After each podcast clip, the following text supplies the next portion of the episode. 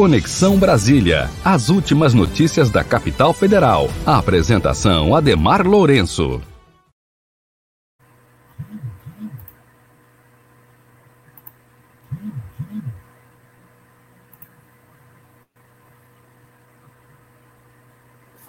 Olá, seja bem-vinda, seja bem-vindo. Está começando o Conexão Brasília pela Web Rádio Censura Livre, na apresentação do jornalista Ademar Lourenço. Olá, Ademar, seja bem-vindo. Olá, Antônio. Olá, ouvinte do Censura Livre. Muito bom estar aí com, com vocês todo esse início de semana. E semana é o embate entre governo e oposição em manifestações de ruas é, dos namorados. O Bolsonaro abriu mão da companhia da primeira dama e preferiu fazer um passeio de moto em São Paulo com seus apoiadores. Né? É, tem muita controvérsia em relação ao número de manifestantes, mas, assim, pelas imagens aéreas que se tem, é impossível dizer que deu mais de 30 mil pessoas ali. Com muita bondade, deu, deu 30, ou, ou para ser um pouco realista, 20 mil pessoas. É um número considerável de gente, avaliando que o presidente da República está com índice de rejeição maior que o índice de aprovação, segundo todas as pesquisas, inclusive a última pesquisa da XP, né, que é uma que é uma instituição financeira ligada ao mercado financeiro, sem nenhum suspeita de esquerdismo. Então mostra que o limite do Bolsonaro, ele tem um teto, ele não vai ele não está conseguindo expandir seu apoio para além daqueles 15 a 30 que concordam com as ideias do presidente, mas ele está conseguindo coesionar e está conseguindo é, é, se unir com, com essa parcela da população e criar um apoio bastante sólido, que mostra que, a não ser que haja um imprevisto, se tiver eleição em 2022 e se Bolsonaro for candidato, a presença dele no segundo turno é líquida e certa. Se ele for candidato, se tiver eleição, se não ocorrer algum imprevisto muito grande, muito, muito absurdo. Né? Os últimos dez anos no Brasil tem ocorrido, tem tido, tem ocorrido coisas absurdas, mas dentro do que a gente consegue prever do horizonte de eventos do próximo ano e meio, é certo que Bolsonaro, é que ele tem a participação uma terceira via tiraria essa participação dele. Por outro lado, a oposição se organiza, dia 29 foi a chamou uma quantidade boa de pessoas para ser muito modesto, não menos que 200 mil pessoas na rua, para ser muito modesto. Mas se somar todo o público de todos os atos bolsonaristas de maio até aqui, ele chega a reunir, acho que de uma vez só, acho que ele chegou a reunir umas 100 mil pessoas ou até um pouco mais que isso, né, em vários atos, que mostra até que a militância bolsonarista tem fôlego, mas o maior ato que teve esse ano foi o ato da oposição, que mesmo se preocupando com, com a redução de riscos em relação à pandemia, uso de máscara, por ser grupo de risco, ou até por achar que não seria de ir para gente na rua e talvez traga mais gente ainda agora no dia 19 de junho, que é um dia decisivo, que é um dia cuja oposição todos vão se unir para ir às ruas contra o governo. Se a quantidade de gente for bem maior do que no dia 29, e se o Bolsonaro não conseguir reunir mais do que o público que ele já está reunindo, ou seja, se essa militância que ele traz para as ruas já é o teto dele, ele não consegue mais que isso. E a oposição consegue trazer mais do que a quantidade de, de 29, é possível que a, que a oposição do Bolsonaro aumente, o que coloca o mandato dele em risco, a possibilidade dele sequer ser candidato. É, mesmo que não dê um número tão grande de gente, vamos ter o mesmo número que de 29 de maio, entende? Né? Mas, por exemplo, ainda seria menor do que se comparado com as jornadas de junho de 2013, por exemplo. É, no mínimo, o que a oposição vai conseguir é polarizar com Bolsonaro nas ruas sem perder a defesa do distanciamento social, que é uma vitória enorme para a oposição, uma vitória dupla, porque o pessoal conseguiu ir às ruas e, ao mesmo tempo, defender o maior distanciamento social possível, porque foram só duas manifestações de redução de riscos. E isso pode consolidar um, mínimo 40% da população rejeitando o governo. Todo mundo fala que Bolsonaro já parte é, da disputa eleitoral com 30% dos votos, só que é possível que ele já parta para a disputa eleitoral com 40% de rejeição. E isso dificulta a batalha num, num possível segundo turno em 2022 e mesmo é, reduz a chance dele terminar o mandato, porque se você já começa com 40% da população te rejeitando, qualquer erro, qualquer derrapada, uma recuperação econômica que não é tanto quanto as pessoas esperam, uma redução do desemprego menor do que a, a necessária para manter uma sensação de bem-estar social, faz com que, mesmo um público que não seja essa rejeição consolidada, um público maior que essa rejeição consolidada, passe a avaliar mal o presidente. E se a avaliação do presidente começa a ficar muito ruim, o mandato dele começa a ficar em risco, as chances de reeleição começam a ficar muito pequenas, o que evita, inclusive, articulações de apoio para as eleições de 2022. Então, essa batalha termina ainda no mês de junho, tem mais um ato deles é, é, para Belo Horizonte, mas com certeza não vai ser maior que o de São Paulo. O ato do dia 19 de junho vai ser a medida do tamanho da oposição e da capacidade de mobilização da oposição. É, mostra que se a oposição consegue levar dezenas de milhares de pessoas, no mínimo, para ser muito, muito modesto, na verdade, não é errado dizer que até 400 mil pessoas estavam na rua. Com distanciamento social, imagina quando todo mundo estiver vacinado, quando o coronavírus estiver aí fora de, de, de, circulação, né, ou pelo menos com a contaminação muito baixa, quantas pessoas não vão poder ser levadas à rua contra o Bolsonaro, inclusive durante o ano de eleição. Essa é tal aventura de hoje em dia, é um fato bastante positivo. Agradecer aqui, Ademar, a audiência das pessoas, quem estiver acompanhando aí pelos aplicativos para ouvir rádio no celular e no computador e também no nosso site. E depois em formato podcast. Pelo Facebook e pelo YouTube ao vivo. Participe enviando um comentário ou uma pergunta. O WhatsApp da emissora é, fora do Rio, você utiliza o 21 965538908. 965538908. A gente vai ao intervalo e daqui a pouco a gente volta aqui com o quadro é, Conexão Brasília com o jornalista Ademar Lourenço. O governo federal se negou a participar de consórcios para desenvolvimento, produção e compra de vacinas. Preferiu gastar bilhões para comprar cloroquina, leite condensado e parlamentares. As vacinas que temos foram desenvolvidas por servidores públicos do Butantan e da Fiocruz para salvar vidas. Precisamos lutar pela sua aplicação. Vacina já! Sinasef, Seção Sindical IF Fluminense.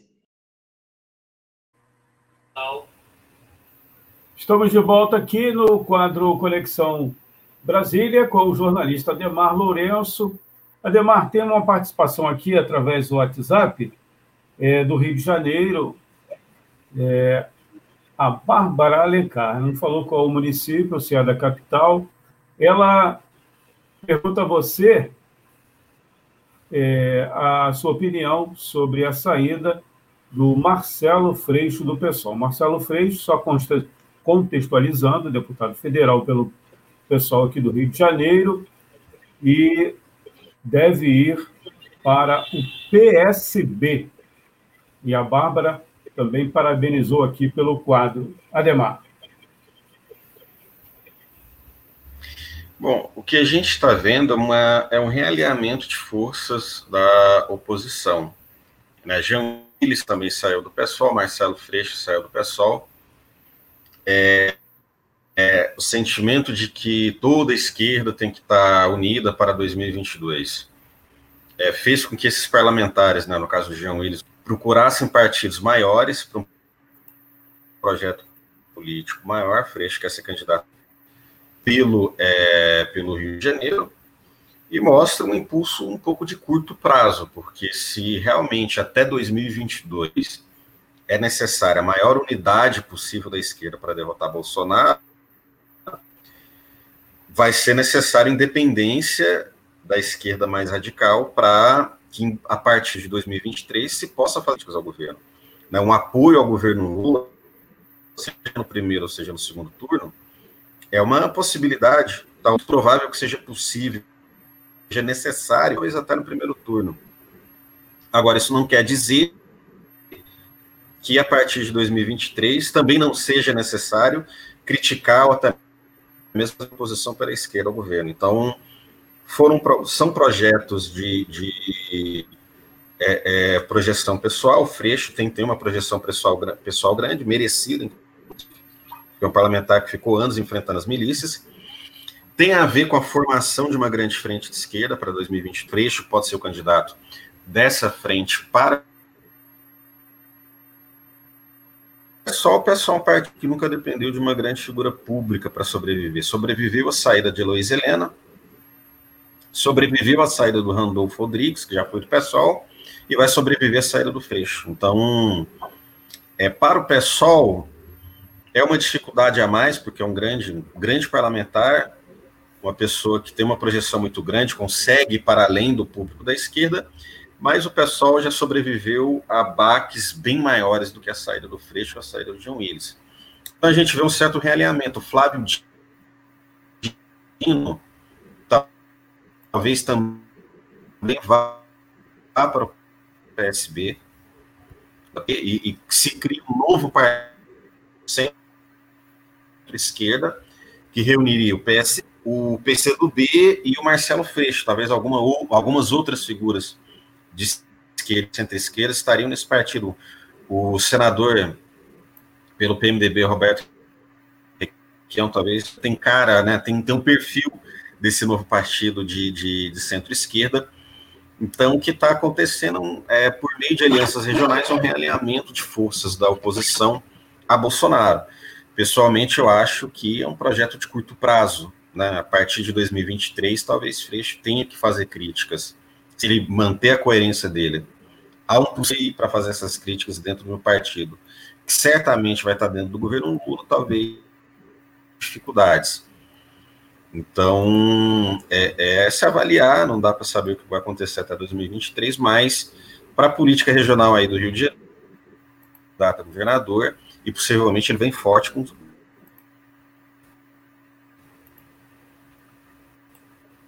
Bom, Ademar, você poderia falar aí do Esquerda Online?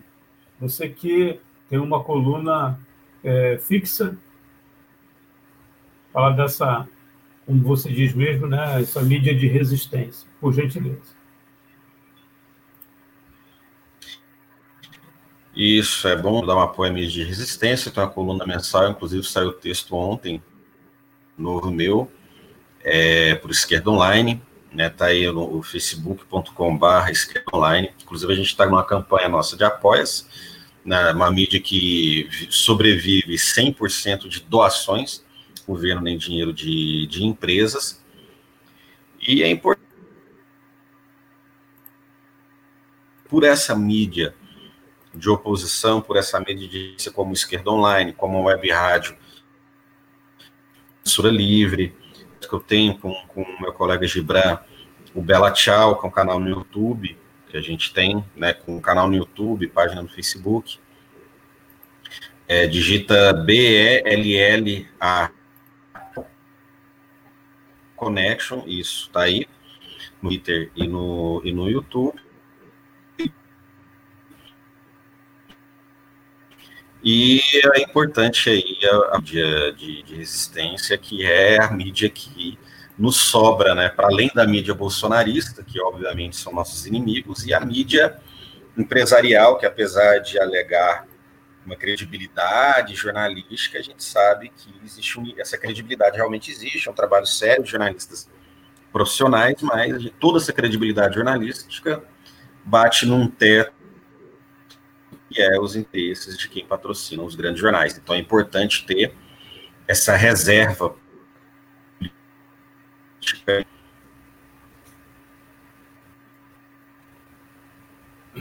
Está dando uma picotadazinha aí. Ademar, queria que você fechasse com é, sábado, né?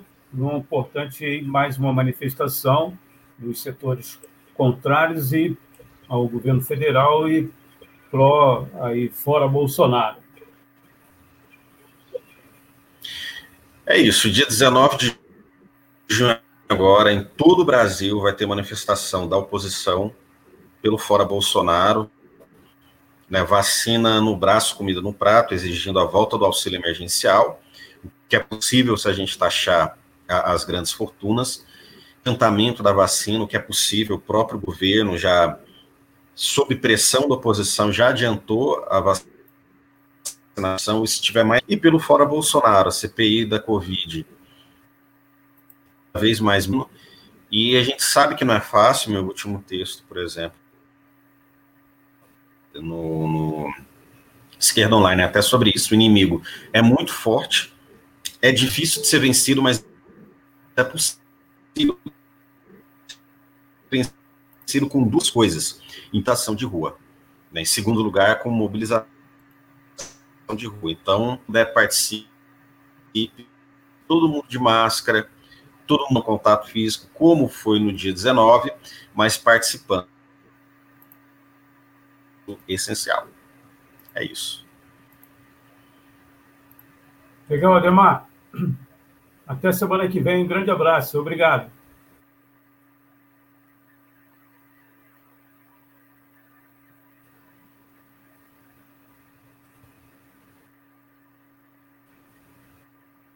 Até semana que vem, companheiro. Até mais.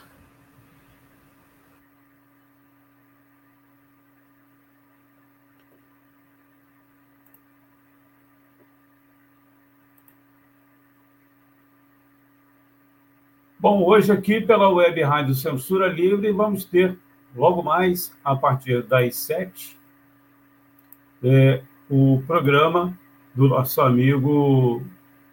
Aliás, a partir das 18 horas, a partir das seis da tarde, nosso amigo é, Raoni Luceno, o programa Debate, vai ter a participação do Júlio Kondak, historiador e do Quilombo Raça e Classe, né? Essa é, é, a agenda de logo mais, aqui na Web Rádio Censura Livre. Eles é, vão conversar, o Júlio e o é, Raoni, sobre o mês, aí, um mês da chacina do Jacarezinho, aqui na Web Rádio Censura Livre, é a voz da classe trabalhadora.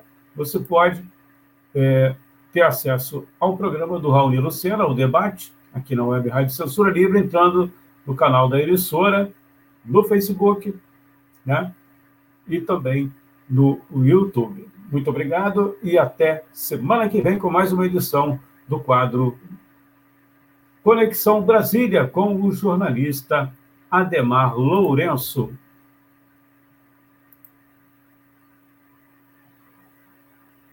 jornalismo, debate sobre temas que você normalmente não encontra na mídia convencional, participação popular, música de qualidade e muito mais. Web Rádio Censura Livre, a voz da classe trabalhadora.